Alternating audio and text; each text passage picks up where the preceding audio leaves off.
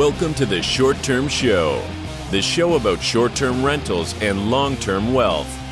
With real property owners hosting real properties who are crushing it in the vacation and short term rental space. And here's your host, Avery Carl.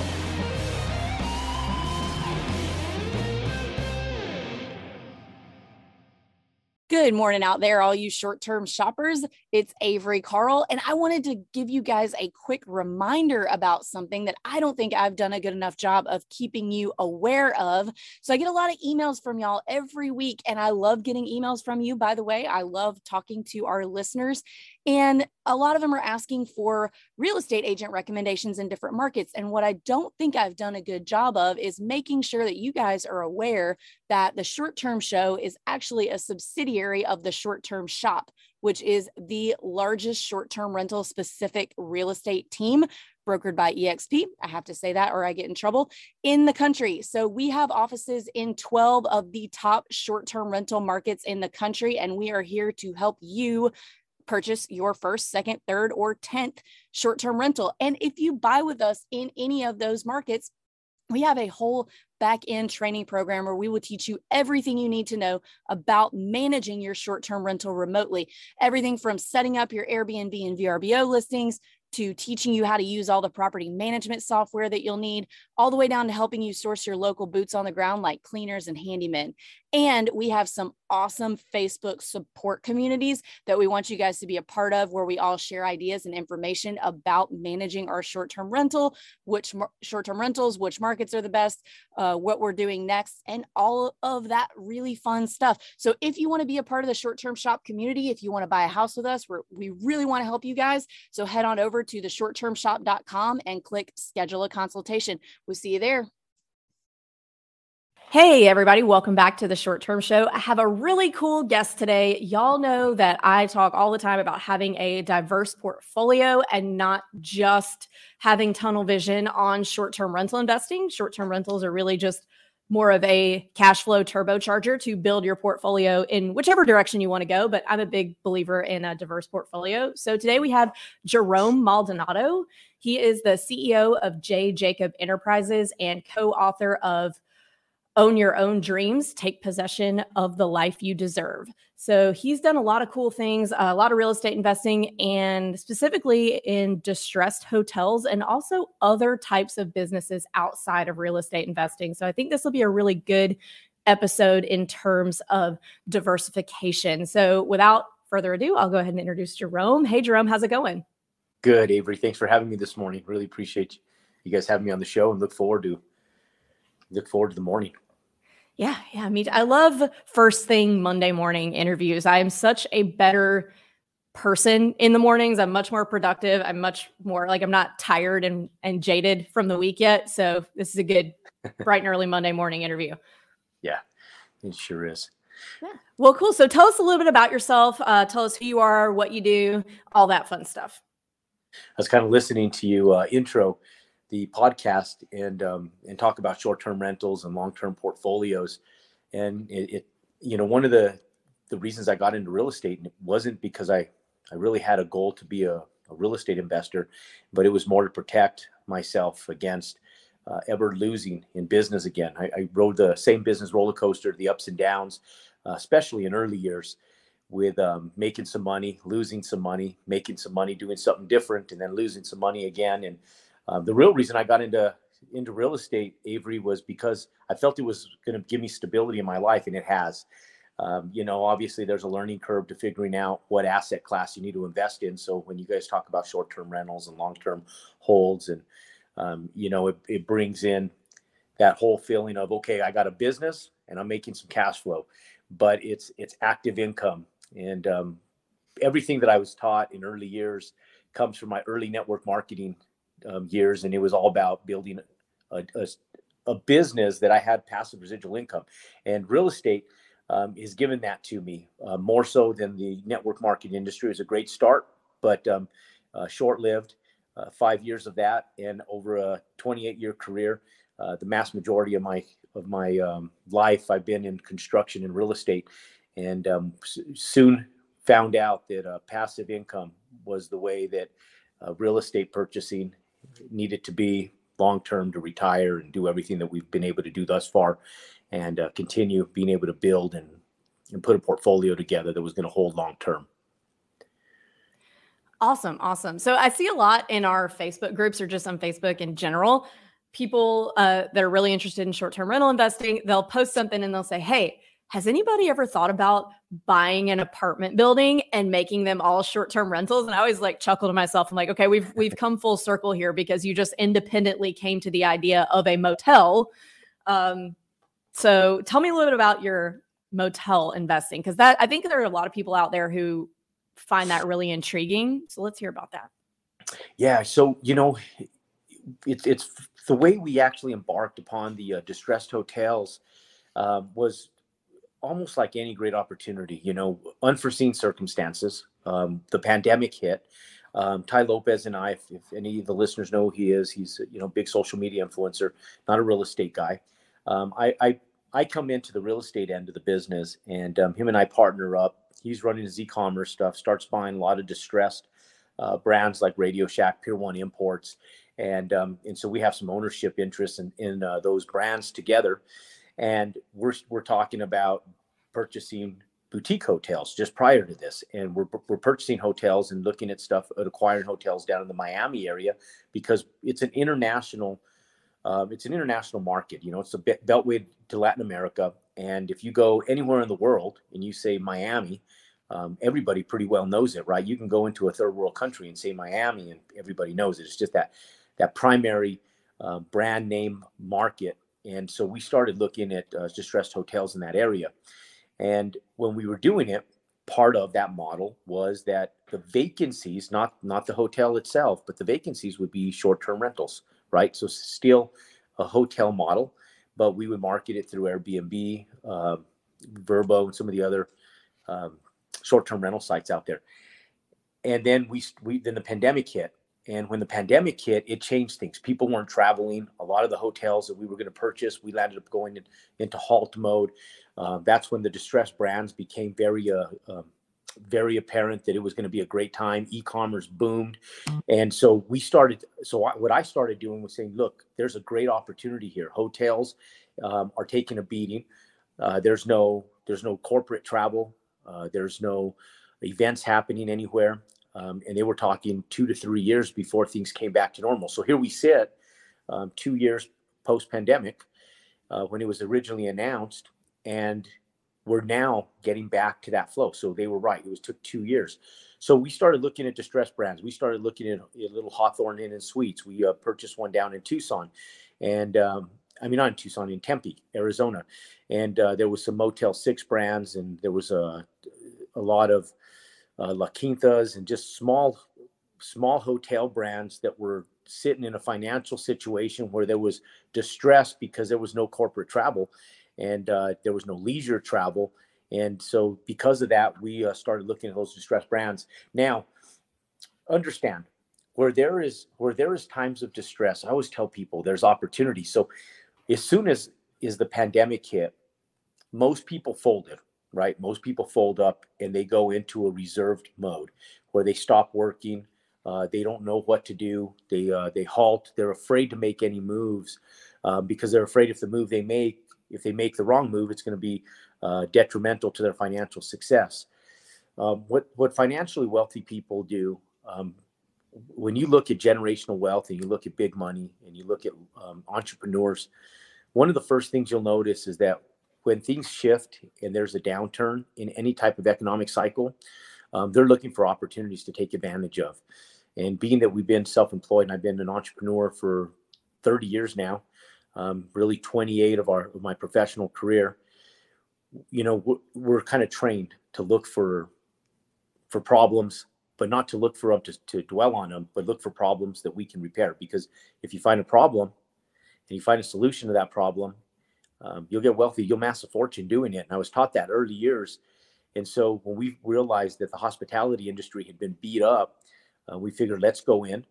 Um, hotels, I mean, the apartment complex sector is gotten sexy for people to buy because of the returns and the need for uh, for for multifamily apartments. And so why not just take distressed assets and um, rebrand them and put them into an asset class that's needed. And that was rooftops under the multifamily sector. And so that's what we did. Uh, we started purchasing distressed hotel brands and turning them into multifamily back about uh, two, two and a half years ago. So it's been a great little ride. And we've since have started to pivot again and, and shift our, our interest, but it was a great little sector to hit for a couple years. Okay, so I have a lot of questions about this. All right, so the the brands that you were buying are these franchises of Motel Six and La Quinta and things like that, or how does that work? Yeah, we we landed up like anything. We started planting a lot of seeds with brokers um, in the uh, in the hotel industry. And for any of you guys who know the hotel industry, it's a very um, it, it's a very hush hush inner circle. Okay. So unless you know somebody in the hotel and hospitality space or you yourself have experience in it, they almost just X you out. And so where where our leverage came in is I landed up buying a Howard Johnson hotel back in 2004 that I owned for two years, turned it into a, um, into, into a Best Western. And I had just enough run with the hotel um, industry, the restaurant, bar, and hotel industry that I uh, I knew I didn't want to do that for a living. It wasn't the asset class that I liked, uh, but it was a great education, and it also was a great networking. And when I got into that in 2004, I realized that back then that when I first went in in 2003 to start looking at some of these assets, nobody would talk to me. Um, I couldn't I couldn't get anybody on the phone. Um, when I did get them on the phone, first question they had was what type of experience I had, and they just didn't want to have anything to do with me um, in regards to the hotel brands. It was a very hush hush industry and a very inner circle built industry. Everybody knew everybody. A lot of associations, a lot of um, inner circle members, and people that had been uh, long term generational buyers in the hotel industry. Um, so I had to lie to them to get in. I did ask me if I had any experience in the hotel industry. I said yes. Did have any ownership in it? I told them yes, and um, I that was my bear of entry. You know, was um, to get in. And and you know, I mean, little white lies, right? I um I had some a little bit of hospitality experience growing up, uh, working as in in high school and in college, um, but nothing in ownership. We had ownership of a lot of real estate, retail, and office at that time, and um, we had worked jointly with uh, some of the uh, the hospitality brands. So w- knowing that, when we went in in 2019 to start looking at some of these, um, immediately I started exercising some of the contacts that we had from uh, prior years when I had gotten into the hotel industry. Started calling some of the brokerage firms that we had reached out to years prior, and being that it is such a small industry, they didn't remember me, but they did. Uh, but I did have name I did have name recognition, people that I had worked with. So there was contacts. And so immediately we started getting leverage on being able to get deal flow coming our direction, especially at a time where people really didn't know where to go, right? We didn't know what the pandemic was going to bring in March, April, May, June, July, August of 2019. Um, so people started reaching back out to us. And um, we uh, soon found that we had an asset class that was going to work. Um, but not only us, it became a very attractive asset class very quick. So we saw a lot of uh, institutional buyers, we saw a lot of investors, a lot of multifamily uh, folks uh, start migrating to the same sector. And uh, so it became very competitive very early on. Okay. So let's talk about converting a hotel into multifamily long term housing. Sure. So uh, what is the when you're going to do something like that? What does the rehab look like? Like, how do you analyze? Okay, this is how much they want. Because I would imagine it's difficult to find a deal that's going to work for long term rental prices from a cash on cash return perspective. But I don't know anything. That's why you're here. So, uh, tell me how that. Go, just walk me through that entire process. So hotels are sold on on keys, right? So how many how many keys and doors they have, and so is so is apartment complexes um, because hotels are sold based on revenue, um, just like any piece of real estate, and revenues were compromised, we were able to go in and they were considered distressed assets. So obviously they were discounted prices. Now, one of the first challenges, if you if you even consider going into this asset class, is zoning. That was our biggest that was our biggest challenge. Um, there's a lot of um, city planners that go in, they have a master plan of how the city's supposed to grow. And when they put that master plan together, they they put it, they sector it based on um, how much retail needs to be in that sector, how much office needs to be in that sector, how much multifamily needs to be in that sector, how much single family, how many, how much hotels, and um, you know, and everything that kind of follows suit in that area. And that's how they put the the master plan of growth for any community together, any city. And so that we found, like we went into, for sake of example, we went into um, Chicago, and we went into some smaller areas in Chicago, some suburb areas, and there was a there was areas that were just developed within the last decade and so we went in there trying to get zone changes um, there was resistance because it didn't fit their master plan. And basically the zoning officials told us look it doesn't really fit the direction of the of the progressive growth of our city right now. So let's take a look at it in a year from now. We may be open-minded more so open-minded to changing the zoning to multifamily in a year from now if we have all these hotels that just land up sitting empty. And so those municipalities over the course of time landed up selling at discounted prices to other hotel names and they kept the zoning. But there were other ones that were older hotel brands. And what we found is the, the ones that had maturity had been hotels for 30 years, 25 years, 40 years. Um, those were the ones where the city um, was more apt to working with us, um, where they become drug ridden. Homelessness was an issue, and we were able to go in and uh, work with the city to clean it up and um, also go in there and buy it at a distressed price. And uh, the city was more apt to saying, you know what, we would love to see a change in this area. And so it has to be a win win situation with the municipality. And so, first and foremost, we would talk to the municipality and see if we gain support from their city planners. And then, if we did, and uh, we'd start the process of the zone change. And sometimes it didn't require a zone change. So we also would look at that too. Sometimes it would just be considered a, a use change uh, within the zoning. And so people that are looking at this, they can sit back and make that phone call to the city, the county, or the municipality they're in, and find out even if there is a zone change or if there's just a use change. And then you then you start working um, into the uh, renovations, the rehab. Um, you know, typically uh, we'll talk to a multifamily broker, Avery, and that's our second call after we deal with the city is we call a multifamily broker. And if it, those of you guys who are in the multifamily space, uh, one of the big things that we uh, that, that we leverage to make sure that an asset class is going to be stable is we talk to the uh, to the broker in that area and we ask them, is there a need for um, for this type of uh, for this type of product? Because a lot of the hotels, you're taking a hundred doors and you're turning them into studio apartments or one bedroom apartments. Sometimes you'll have two bedroom and you'll have suites that you could turn into two bedroom apartments, but there's various there's usually a very small number of those. So you have to be in a market sector that supports it. So like for example, Tucson's a big uh, college town. So the need for uh, small uh, micro what I would call micro units or, or studios um, is attractive you know, in college towns. You go into areas where there's a lot of um, small single use um, renters, like college students, um, they work out really well. But if you go into family communities where people need to see two bedroom apartments or or more, uh, they don't work out as well. And so we talk to the multifamily brokers. That's our second call. And we say, hey, look, we're looking at this hotel conversion. If we convert this to X amount of one bedrooms and X amount of studios, will they lease? do you guys see a need for that in the market? And sometimes they would tell us yes, and sometimes they would tell us it would be challenging.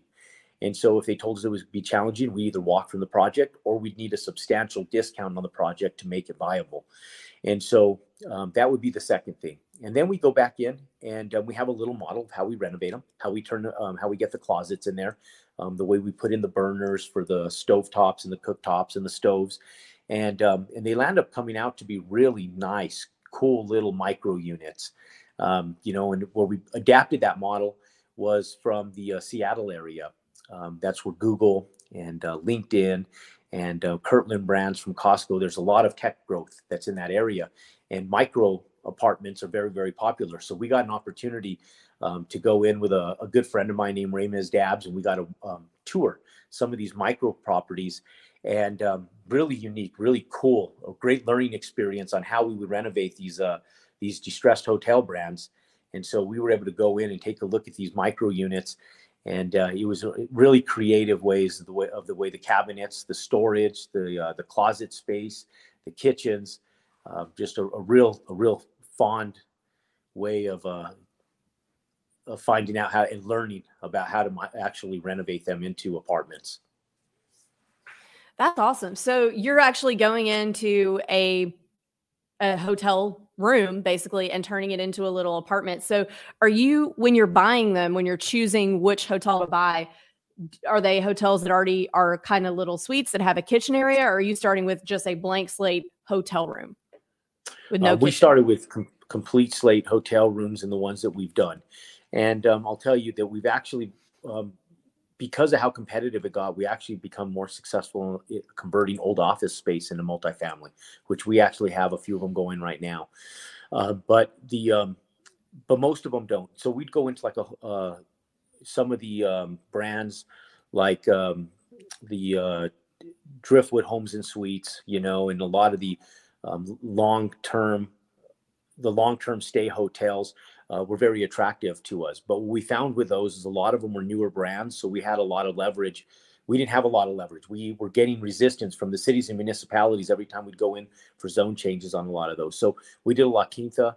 Um, the La Quinta was fun because if you look at the La Quinta brands, they have that old Spanish uh, style roofing on them. Um, the rooms are typically a little bit bigger, and um, that was a fun one. Um, we did that one down in uh, Mesa in Arizona and I'll tell you that that was a that was a little home run. The courtyards, everything about that property felt like a multifamily apartment complex when we first bought it. Had section buildings, multiple buildings through there. Um, the way the clubhouse was situated, um, and I'll tell you, we didn't we didn't really close our minds, Avery, to anything. We opened our minds to every everything that was out there, from little Motel Sixes, which were the less desi- the least desirable to us, um, and we had a lot of Motel Sixes coming our direction, and most of them were no's when we uh, got to them because they were in really a lot of them were in really slummy, bad areas. Uh, a lot of high high prostitution, high drug uh, use in those areas. Just really tough uh, to convert an entire area with just one one sector uh, um, changed right so where we found where it was going to be super challenging we just migrated away from those we just didn't want to we didn't want to bear the challenge where we could go down the road and get into a better a better facility. But we did get a, a, a huge outreach from the Motel Six brands. Um, one of them was successful um, out of many of them that we looked at, and so you just have to uh, you have to look at these uh, with logic, right? Um, and it's like any piece of real estate. Um, I always say it's like chucking oysters. Not every oyster is going to have a pearl. Um, so what you're looking for is an oyster with a pearl, right? Um, so we're sitting back, we're chucking oysters, and we're just throwing them. You know, if they don't have a pearl in them, we leave. And um, and that was what this was, um, especially when we first started, because we didn't really know what we were looking for. Avery, we we knew we were looking for something that um, that could be converted. We needed it in an area that that made sense and that we could fill doors and was going to be attractive to the end user. And so we just started. Uh, we just started getting properties coming to us. That was the goal first, right? Just and that's where people make mistakes. Is that I think they hyper focus on their the exact piece of property. And I don't know about you, Avery. In in this business, um, anytime I've hyper focused on something specific, um, I never find it. Um, when I just kind of say, okay, this is what I'm looking for, and I plant seeds, it's some some of the, the best, most unique deals that have been the most lucrative have been deals that I need I would have never considered.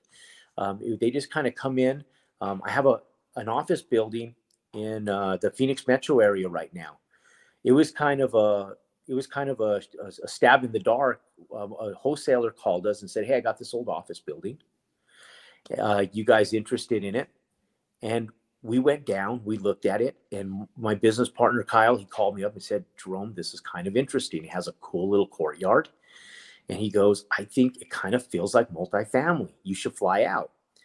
And uh, we weren't even looking at distressed office. We were at that time still looking at hotel brands. And so I flew out to Phoenix um, that day because it's it's only a 45 minute flight from my house.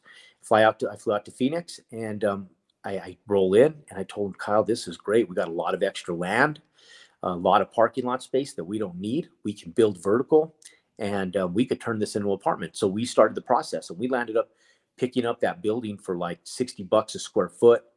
And um, we were turning it to 104 doors of apartments and we picked it up for dirt cheap. I think we've acquired the property for one point uh, for 1.8 million dollars was our acquisition price for purchase and um, 104 units you know, on that on that property. It's all under construction right now. Um, you know, we'll be all into that property for about 12 13 million dollars between 12 and 13 million depending on how our expenses on materials finishes out at the end of the project here tail end of 2022 um, but we just had the property appraised at 29 million dollars you know Oh my gosh. i mean just it, it's just it's just a home run we're going to walk out of we're going to do a cash out refinance on that thing and hold that thing forever you know and it's essentially like a new build My goodness. Yeah. That's amazing. yep yep So, when you're buying one of these hotels, what is the differentiating factor that makes you decide we're going to renovate this for apartments or we're going to rent these units on Airbnb and VRBO?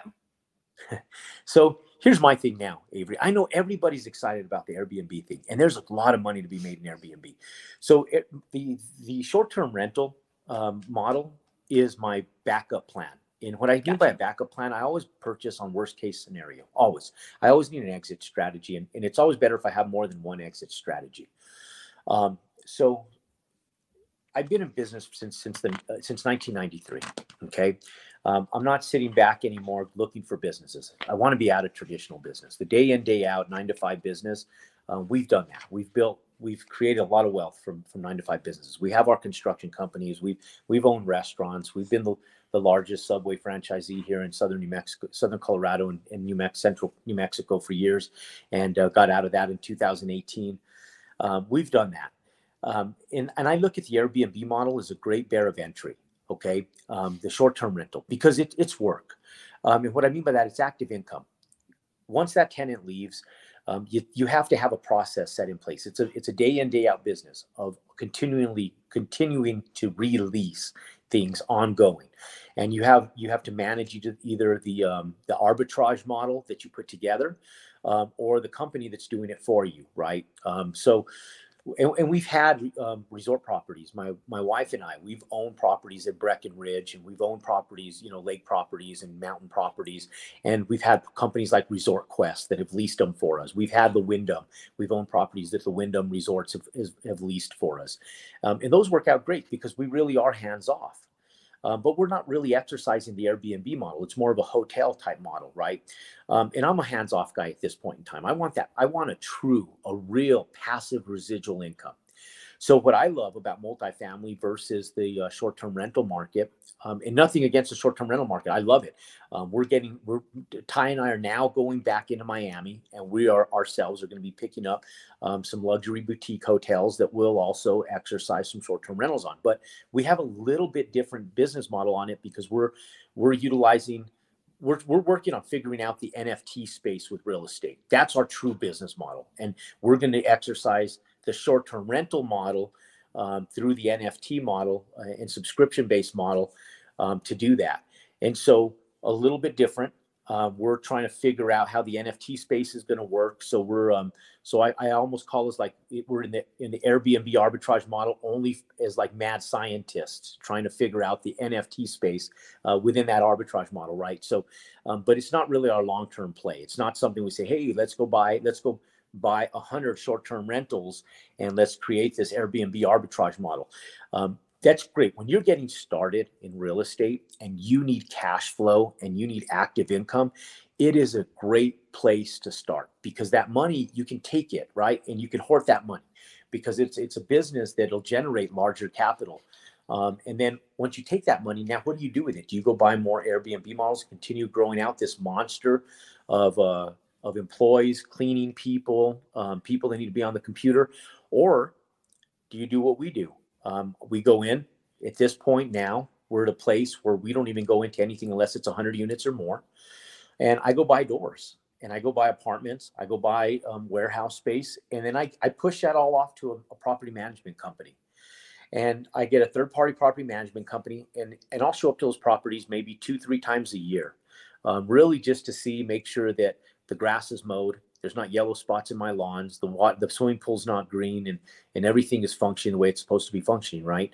Um, 90% of the time, they don't even know who I am. I walk in the sales management office. No one knows who I am. They for the you know they, they greet me as if i'm a tenant looking for a place to rent um, when i walk into my own hotel into my own apartment complexes and i like it that way i don't want them to know i'm the owner i don't even want them to know my name um, because you know we've we've managed enough property and we still manage a little bit of our own retail and lease a little bit of our own retail um, where when people know that i'm the guy that i own the place um, they fight with us you know when they want out. Everything's good when they when when the lease is good right? But when they want out and they know you're the guy you're the bad guy when when it's when you don't let them out of their lease that's legally binded right and so i don't even want people to know me so i love the, the i love the apartment space because I, I give it to a third party uh, management company and I audit paper every month. That's it. I audit paper.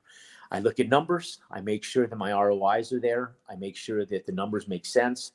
And, um, and then I walk away from it. I dust my hands off and I go back to work and I run my normal business.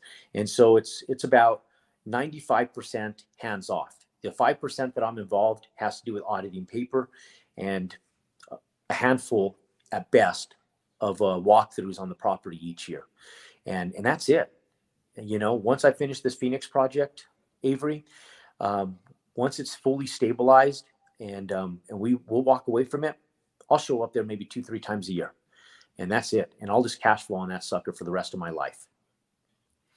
I like that. That yeah, there's there are a lot of really good nuggets in there and you and I like don't know each other, but that is exactly how I feel about short terms. They're a really really really great space to get started. And I mean if you want to in there if you just want to have an an army of short-term rentals, that's great. But a lot of people ask me, well, if you have 189 doors, why do you only have nine short terms? If short terms are so great, why are most of your doors long terms? Well, because the short terms were a springboard. I started on a $37,000 yep. a year salary started making a lot of money in the short terms and I've I've spent every single dollar that those short terms have made have gone into well sometimes they've gone into other short terms but they've gone back into real estate investing in some form or another. So even though what i want the listeners to take away from this is even though you and i have wildly different things that we're doing short terms are really turbochargers to invest cash flow turbochargers to invest in literally anything else that you want but it is good to have a diverse portfolio. There's nothing wrong with, you know, having yeah. 150 short terms if that's what you want to do. I personally like doing the multifamily thing and handing that off to a third party. We self manage our short terms, third party management for our long terms, and it's worked out really well for us so far. So um, that's really good, good um, business model, I think. And uh, so let's talk about now that we've talked about your hotels and short terms and long terms and converting them to multis. Let's talk about the other types of businesses. Businesses, sorry, that you guys have been buying. So you said you were a a Subway franchisee, you've done Pier 1, some other things like that. Franchises have always fascinated me. I just yeah. have never, you know, gone taken the time out of my day to go learn about it, but they are fascinating. Yeah. So I'll tell you, I, I, I learned a lot about franchising. Um, I didn't know what we were embarking in at the time. Um, the reason that we got into the franchise business was not because we wanted to become a franchisee or we're looking for business opportunity. It was post 2008. I had a lot of retail, a lot of office. This is great for listeners. Um, sometimes, you know, people go into things and uh, we got sloppy at that time and we were building and building and building.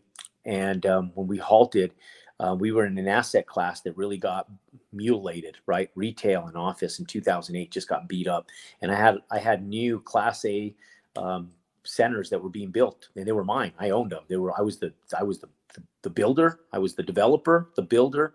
Um, I was the broker um, and uh, and the owner. I owned them, built them, um, everything. We did everything in house, and we cut out all the middlemen. And we got stuck in a lot of retail. So the way I got into franchising was I was looking for a good franchise that um, I didn't have to reinvent the wheel, something that was solid at that time um, that I could put into my buildings and um, fill space was why I really did it. And so I looked at the, uh, the being a franchisee like I look at real estate. Um, I didn't really want the franchises. I wanted the uh, the tenancy. I wanted the tenant in my buildings. And then um, once we stabilize that asset, but there's there's two parts to this, right? You can't you got to be a good business owner too. So um, one asset that I have is I learned how to run businesses early on. And what people need to real, realize about real estate is that even if you have one rental home, it's a business. Um, if you have one uh, fourplex, if you have um, one little office building, it's a business. And so when you run that, it's all about profitability, right? And that's what people um, tend to forget. And even tenants will will forget that too. You know, tenants will try to over leverage you and try to get in for the best deal. And you got to remind the tenants, say, hey, when you wake up in the morning, and you go to work, do you go to and work for free? And when they say no, I say, oh, great. We don't either. This is a business, right? Like the whole point of the business is for a return on investment. And so one of the assets that I've had going for me for years, and um, I got this from network marketing. Um, that it was a it was a grueling business. Um, five years, three years, really tough, really grueling. The last two years, I was very successful in it. First three, I sucked. I was horrible at it. But one thing I gained from that was um, was I, I gained the um, how to sell, and how to run a business, and how to work with people and um, and through that we were able to go out and we kicked ass in the subway business we would take uh, we would take brand new stores that traditionally would do 4000 a week for and then grow up to like 5000 a week over the course of a year um, we would take these stores from zero to um, to from zero dollars to eight nine thousand dollars a week in less than 60 days um, and fred deluca the founder um, came down and said and, and wanted to meet with me and said jerome you you have all these stores, some of them 13 years old that never did more than $5,000 a week. You take ownership of them in 60 days, they're doing um, eight, $9,000 a week in revenue. What, what the heck are you doing? And um, in our whole business model, Avery, was when we got into Subway, was to build a portfolio just like real estate. I looked at it just like real estate. I couldn't just do one. I couldn't just do two. I needed to build a portfolio. So we went in, we got 13, we acquired 13 stores over um, a three year span. And, um, and we needed an infrastructure. I needed a middle management. I, I didn't want to run it. You know, I wanted to make sure I had infrastructure set in place. And so, um, so we went in, we cleaned up these, these, we bought old ones. We put some in our buildings. We bought other ones that were out of our buildings. We bought some that were in the malls and we created a, a model just like you would with Airbnb, just like you would with any traditional business, where we had an infrastructure of employees, and um, and we uh, and we ran those stores, and when we ran them, we ran them up, and then we got we had them at a at a high level of revenue, we sold them, and we sold them for the increased uh, premiums, and we made out like bandits. It was incredible, um, the way we uh, we we leveraged them, and I'll tell you, it wasn't. Uh, I didn't think it'd work out as well as it did, and it did work out well. And the only reason we went to Subway versus anything else was we looked at everything. We looked at Haagen Dazs, we looked at uh, Smash Brother hamburgers, we looked at um, Panera breads. We were going to bring them to New Mexico at that time.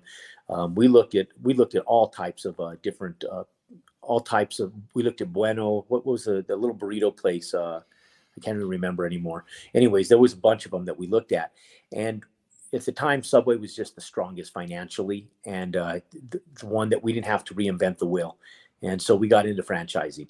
But I'll tell you, where the money's made is not being the franchisee. It's a great opportunity for people that want to endeavor, embark on entrepreneurship, but and don't know how and need a little bit of guidance. The uh, franchise space is perfect. For somebody like me, it's not perfect. They hate it. Fred DeLuca, the founder, he loved me. But our field consultants and all the uh, people in our area, that were making 40 grand a year hated me because they were trying to tell me how to run a business and I wasn't following um, their their quote unquote model. And um, I told them when they can teach me how to learn, run a six million when they made six million dollars a year net profit to come talk to me. Until then, I told them to take a hike. They hated me, and so um, so anyway, we we kicked them out of our stores. That's hilarious. The the one phone call worth of experience that I have with franchise. I I called there was a, a bunch of people in a mastermind group that I'm in were buying these tire companies that are on the West Coast and in the Midwest. They're not really to the South yet. And um, they were talking about, oh, this is going to be so great. And I called and I talked to one rep. My husband and I were on the phone and, you know, we were looking for something that we don't, not necessarily passive, but, you know, a system that we can run, not have to be there all the time.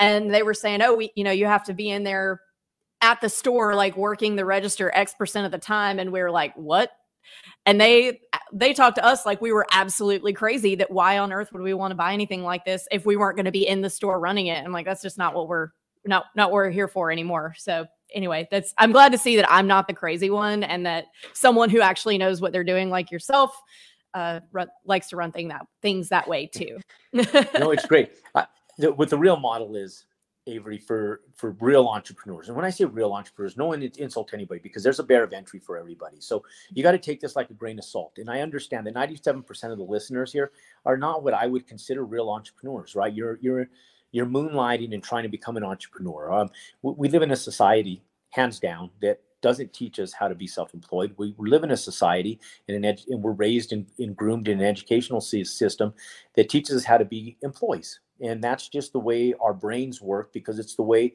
um, we've been trained 14,000 hours in school. And we've never been once, we're taught how to be entrepreneurs. We were taught how to be employees, right?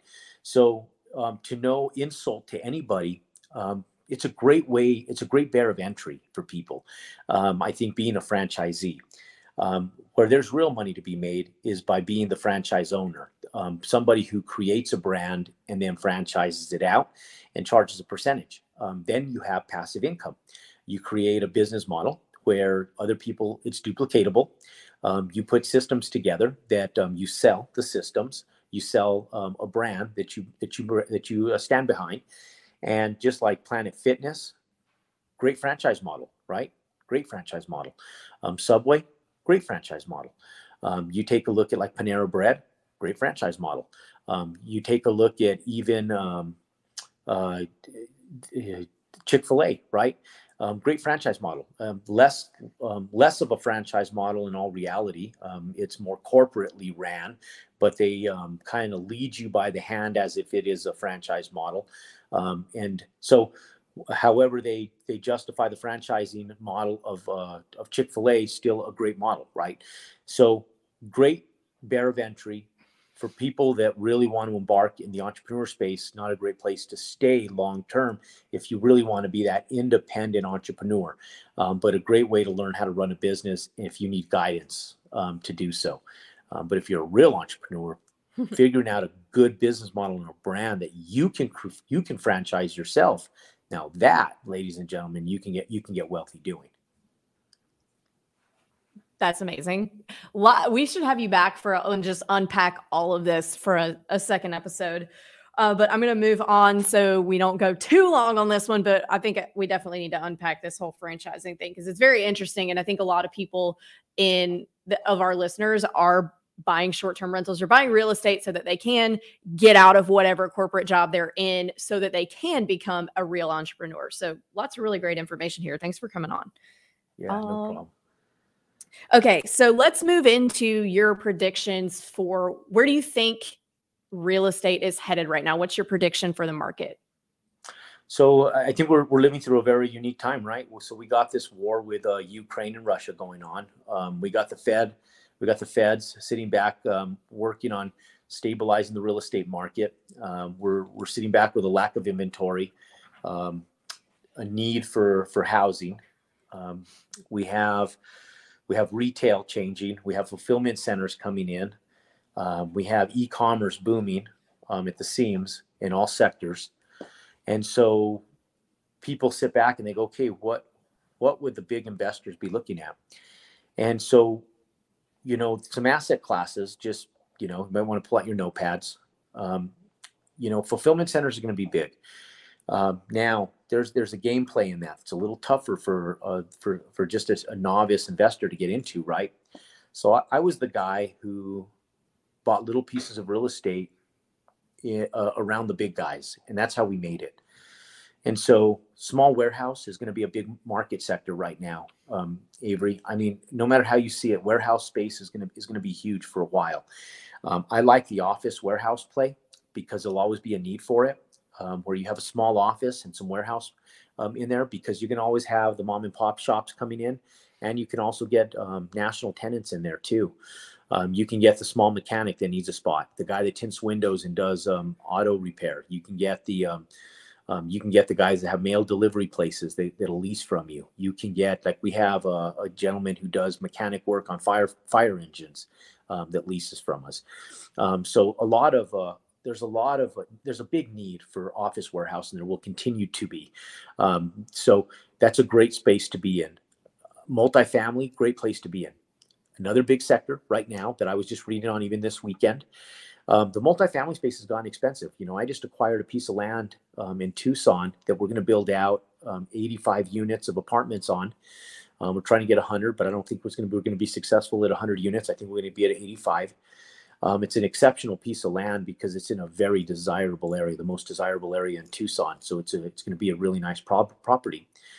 Um, but the property, like I look at it, and I'm even underwriting. I'll own the deal probably forever they're underwriting at the brokers, at $400,000 a door of its value. And I sit back and I look at it and I go, damn, like why, like why would anybody pay $400,000 a door for apartments when you can buy single family homes, right? So to your question and to my, part of my answer, um, I'll own that asset class and we'll buy, we'll build that out for about, and we'll walk into it with about 40% equity from the day we stabilize it and we own it, right? So for us, it makes sense and we'll own that thing forever. We'll do a cash out refi, uh, cash flow at five, at a five, six cap on it forever. And we'll make a six figure return annually on that building um, as we, um, we'll make um, we'll make six figures almost a month on that building, um, just off of uh, just off of our equity play on it, on our internal rate on our cash on cash return. Um, not to mention our internal rate of return um, in our cash that we'll pull out of that property. But with that being said, for people that are just getting started, when you look around at the market sector, like you look at like uh, BlackRock, right, and you look at these large institutional buyers, and you look what they're doing. Okay, when you have to worry, Avery, about where you're what you're purchasing is when the big guys stop, because th- then there's something going on, right? Because they know something we don't. These guys are backed by our by the Federal Reserve, right? The the, the Fed the, the Federal Reserve, if people don't know, it's it's not a federal agency. It's it's it's owned and operated and ran by the central banking system. Okay, so when the Federal Reserve makes changes and modifications um, in in uh, in interest rates, it's done it's done by the central banking system, and the central banking system is backing all these big institutional buyers, and so everything you know it's everything is working hand in hand together, and so one of the market studies that I read this past week was that one of the biggest asset classes to go into was single family res- residential rentals because they're you know it, they're they're predicting that institutional buyers will own one third of that market play in just the next five years. And the reason why is because the older millennials people between the ages of 35 and 44 that's the asset class that they're looking for right now. They don't want to own. It's too expensive to own a house right now um, they and interest rates are starting to rise. Um, they want to rent but they don't want to be in apartments anymore either. They they need homes and so they don't want to own the homes. They want to raise their family in a house but they still are, have that millennial mentality. They want that freedom and flexibility to migrate move you know six months to a year on their lease and they have that freedom and flexibility to migrate and move if they want to. Um, but they need they're raising families now and so that's a huge market sector and i think that's where the world's going is i think single family residential rentals are going to be big as well as multifamily multifamily is not going anyplace there's a need for rooftops um, but we are going to see the Fed slowly start to increase interest rates. I think that the war is going to slow it down a little bit. Um, we'll find out on, on March 15th and 16th. Probably by the time you watch this video, we'll already we'll already be past that, so you'll be able to see what those predictions that I'm making now are. Um, but I think the Feds, I think we're going to go up a full basis point, which is about a quarter percent of interest. Um, I think they're going to probably go back down to about a half a basis point, is my prediction.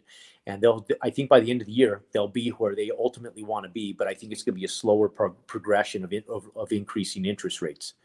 Um, for, so for you investors, don't freak out. We're still at historical lows. Um, you know, interest rates are still at historical lows. Um, we're not, you know, this is the first time since I've been in business um, the last few years that I've ever seen interest rates lower than 5%. I was paying commercial rates over 6% for years, forever, for, uh, for two decades.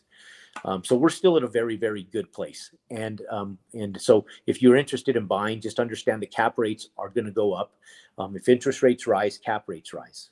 So just be careful buying stuff at sub 4% cap rates, which was very popular this last two years. Um, and just exercise your purchases wisely. Um, we're underwriting deals right now um, at 5% cap rates. Um, we will not buy anything unless it's a 5% cap rates. When we're doing new builds, we underwrite them conservatively, saying, okay, let's underwrite this at a 5% cap rate, assuming that interest rates are going to rise. And let's underwrite it with a 10% compressed market variable. So that way, if the market compresses by 10%, if the numbers still work, when you underwrite it with a 10% compression, because the market will compress, ladies and gentlemen, for sure, it will compress. Um, so if we kind of underwrite it with a 10% compression in it and it still works, the numbers still work, then we're at a good place. And so that's what we're doing. I would advise that other buyers do the same. Um, and that's how you buy buy with wisdom. Is you kind of look into the future and you exercise on a worst case scenario. And so knowing that we can't stay at the height of this forever and we can't live in this balloon that we're living in forever, um, we know there has to be some type of market correction. We know there has to be some type of market compression. And so knowing that, we're just underwriting stuff with that in mind. Lots of very, very wise words on this episode. So now we are to the end of the podcast, and I'm going to ask you the three questions that we ask everyone who comes on the podcast. The first one is What advice would you give 20 year old Jerome? I should have went bigger quicker. I wish I would have known what I knew in my 20s now. I, uh, I was, you know, like everybody, I, I was lost. I didn't have direction. Um, I didn't have someone in my back pocket. I wish I had more I wish I would have had the ability to have an outreach of, of more mentors and better mentors in my 20s. Um, I had good mentors, but um, they weren't in real estate. They were business mentors, and and uh, I had a lot of good friends running in the same direction. But I think a lot of us were running blindly. Um, so I would tell the young 20 year old Jerome, um, f- hyper focus um, on one one on one area. Don't don't go so broad that you're all over the place that nothing, and that's what entrepreneurs typically do. Uh, we run too broad. Our minds are going. We always want all this different stuff, and I've tried so many different businesses, all, most of which have all been successful in their own right. But it's also taken me off focus. Um, I wish I would have stayed more hyper focused on uh, my real estate investments earlier on, and I wish I would have scaled it because my net worth would have been uh, substantially larger. And so the 20 year old Jerome just wanted to make money, right? Like a lot of 20 year olds, they want the nice car, they want the big house and uh, they're not thinking about long term. And so you make that money actively, and you feel like you're wealthy, but you're not wealthy. You you might have riches, you have some rich, you have some uh, a little bit of money, um, but you got to work for it. And when that money is utilized and it and you don't invest it into um, good assets, then you have to go back to work. And the young 20 year old Jerome just wanted to make a bunch of money. I didn't know about creating wealth. And um, and so I would have told the 20 year old Jerome, Jerome, create wealth the way wealth is created is by acquiring assets, assets that grow in spite of your own efforts. Live broke for longer. Who cares about the showboat? Invest your capital into assets that are going to grow because then then you'll get to a place where your assets will buy you all of what you want, all the all the garbage that you think you want, the motorcycles, the fancy cars, the fancy houses. Then you're going to acquire those. Two years later, a year, not even two years later, a year later, you're going to look in your garage. You're going to look at all that shit you bought, and none of it's going to be attractive to you. You may you may say, okay, cool, I have it, but it's not really what motivates you, and it wears off really quick. But you know what doesn't wear off is the the, the freedom and flexibility, the lifestyle to do what you want to do, and the only thing that's going to get you there is by by creating true long term wealth. And the way you create true long-term wealth is by having assets, assets that produce cash flow for you in spite of your own efforts. Um, you know, assets that are going to grow along with you as you as you move through your journey in life. Very great advice. And the second question, kind of related to the first, is what advice would you give to a new investor who's getting started today? Um, get started. Get started. Most investors are scared. They don't know. They over they overlearn. They overlook buy a rental house. But don't complicate it. I didn't know anything about real estate when I got started, Avery. Uh, nothing at all. I, I didn't have a mentor say, "Hey, go buy go buy a rental house." Um, I just knew that. Here's what you need to know: real estate appreciates. It's like stocks. If you're if you're willing to go and give a guy at at uh, at AG Edwards or uh, Merrill Lynch your money, you should be willing to go and give a guy or gal your money to buy a damn house. It's an asset, and tr- and historically they go up two to three percent a year um, in value. And so, if you're if you have an appreciated asset, just understand that it makes sense. You don't don't overcomplicate it. Just get started because you're going to learn the game. Problem is, most people overanalyze it and they never get started. And, um, and when they do get started, they've wasted so much damn time. Um, you're going to learn so much more just by getting started. Just get get started. Start playing the game. Um, you know, buy wise. Don't be you know don't be vulnerable to the market circumstances where you're um, high pressured into a deal. Uh, make a logical decision. It all comes down to simple addition and subtraction and simple multiplication. Uh, make sure a deal cash flows over what you're going to be paying in a mortgage and, and get started. That, that's what I would tell a new investor. Just get started, learn the game. Um, you may not make a lot of money on your first deal, and it's okay. um, that first deal is going to give you um, wisdom that'll create wealth for you long term. But the only way you're going to get into the game is by getting started. I think too many people are looking for that horn, that home run, that pink unicorn in their first deal. You're not going to find it. And if you do, good for you. But get started because once you get started, you're going to find deals out there and you're going to learn. And through that, through that uh, education, you will create wealth. Um, but you got to get started. So that's what I would tell any new investor getting started is just to get in the game. Also, great advice. And last question What is your favorite book that has impacted your mindset? Um, you know, a lot of we talk a lot about real estate here, right? And we're talking a lot about real estate. And people think I, I know people would um, probably think that it's a real estate book. Uh, I, I, don't think I've ever read one real estate book except for probably Robert Kiyosaki's Rich Dad Poor Dad, right? Which really doesn't even talk a lot about real estate. It talks more about mindset and uh, Rich Dad Poor Dad, right? So even though Robert Kiyosaki is a gold investor and in real estate, it's a good book. Um, still not my favorite. I, I, think it's one of the best books out there. Um, I love books like Think and Grow Rich, and I love the oldies of uh, How to Win Friends and Influence People, which are are also great books. And How to Win Friends and Influence People is probably my number two book. Um, but I'd say that my favorite book, because if, maybe it's it fits my personality, but I think everybody should read this, no matter what your personality is, is a book by. Um, uh, it's a it's a it's a book called Rhino Success by Scott Alexander, and the reason is because in your journey, in business, in real estate, no matter what you do, our biggest issues, ladies and gentlemen, is, is not knowing how to buy real estate. It's what's up here.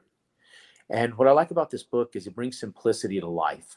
Um, and what I mean by it brings simplicity to life is um, we challenge ourselves mentally so much that we overthink things so much that we never get started in things. And so it's the mindset that we have and we've been bred into. And so the, what I like most about the book Rhino Success, and I got rhinos on my desk over here, I got them on my logos, is because it utilizes the rhino as an analogy for the perfect business person. Um, how how a rhino acts, you know, they're vegetarians, you know, they're they're not carnivores, they're not out to go rip your head off. Um, but you see the horn on the front of that rhino. If you piss off a rhino, that horn is going up your ass. And so, plain and simple, they're aggressive. They can be aggressive in nature if you piss them off, and they need to be, but they're not. They're calm, cool, and collective animals. They move and graze with, um, um, you know, in, in, a, in a very fair way. And they have really thick skin. So the small things in life don't bother them. And so they, this book talks about um, the mind of a rhino and the mind of a business owner, and it correlates the two. And it's a great book to get you um, just to exercise your brain in the way you should uh, you should think as an individual, as a person, as a husband, as a wife, as a father, as a mother, um, as a business owner, as an entrepreneur. And it's a crude book, crude, super crude. And I like crude because crude is real. And when you're when you can be dead honest with somebody, um, in spite of um, them trying to be super proper, um, that's when stuff gets done because that's real life. You know, real life is not proper. I mean, none of us out here, none of none of you guys listening to this are proper. So all that bullshit set aside and all that properness that people try to pretend they have, it's it's it's it's garbage. You know, we all have our imperfections. You go into your your own life, you go in behind your own closed door at your home. We all know what our black demons are, and we all know what our our shortcomings are. Right? We all have them, all of us, indefinitely. And so going in and, and reading through the, the eyes of a crude book are I like because it brings truth to everything. And so you guys can even hear it in my voice. You know, I, I, I kind of speak truth in everything I do. I try to be as real with people as I can and very transparent. Um, I love the book. So that's my that's my go-to for all of you guys, all of you listeners on here is an oldie but goodie. I will definitely check that one out. Yeah. Well, Jerome, thank you so so much for coming on. If our listeners want to learn more about you, where can they find you? Well, um, my name's here in the chat. Um, you just Google me. I'm everywhere. Um, Facebook, Instagram, YouTube. Um, you guys can DM us. Um, you guys can hit us up. My uh, my name is our ULR, uh, JeromeMaldonado.com. Uh, you can get in contact with me, my team, um, and uh, and everybody that's associated around us. Um, if you guys want to hear more, uh, we do a lot of we put a lot of content out on YouTube regularly, uh, weekly and we do our real talk on real estate every Wednesday. So if you guys want to find us, just uh, Google my name, and uh, you'll find us on every platform at Jerome Maldonado or JeromeMaldonado.com. Awesome. Thank you again so much for coming on. We'll catch you later. Avery, thank you. Just to really appreciate you guys having me and, and, and the outreach and uh, thank you for all you listeners out there.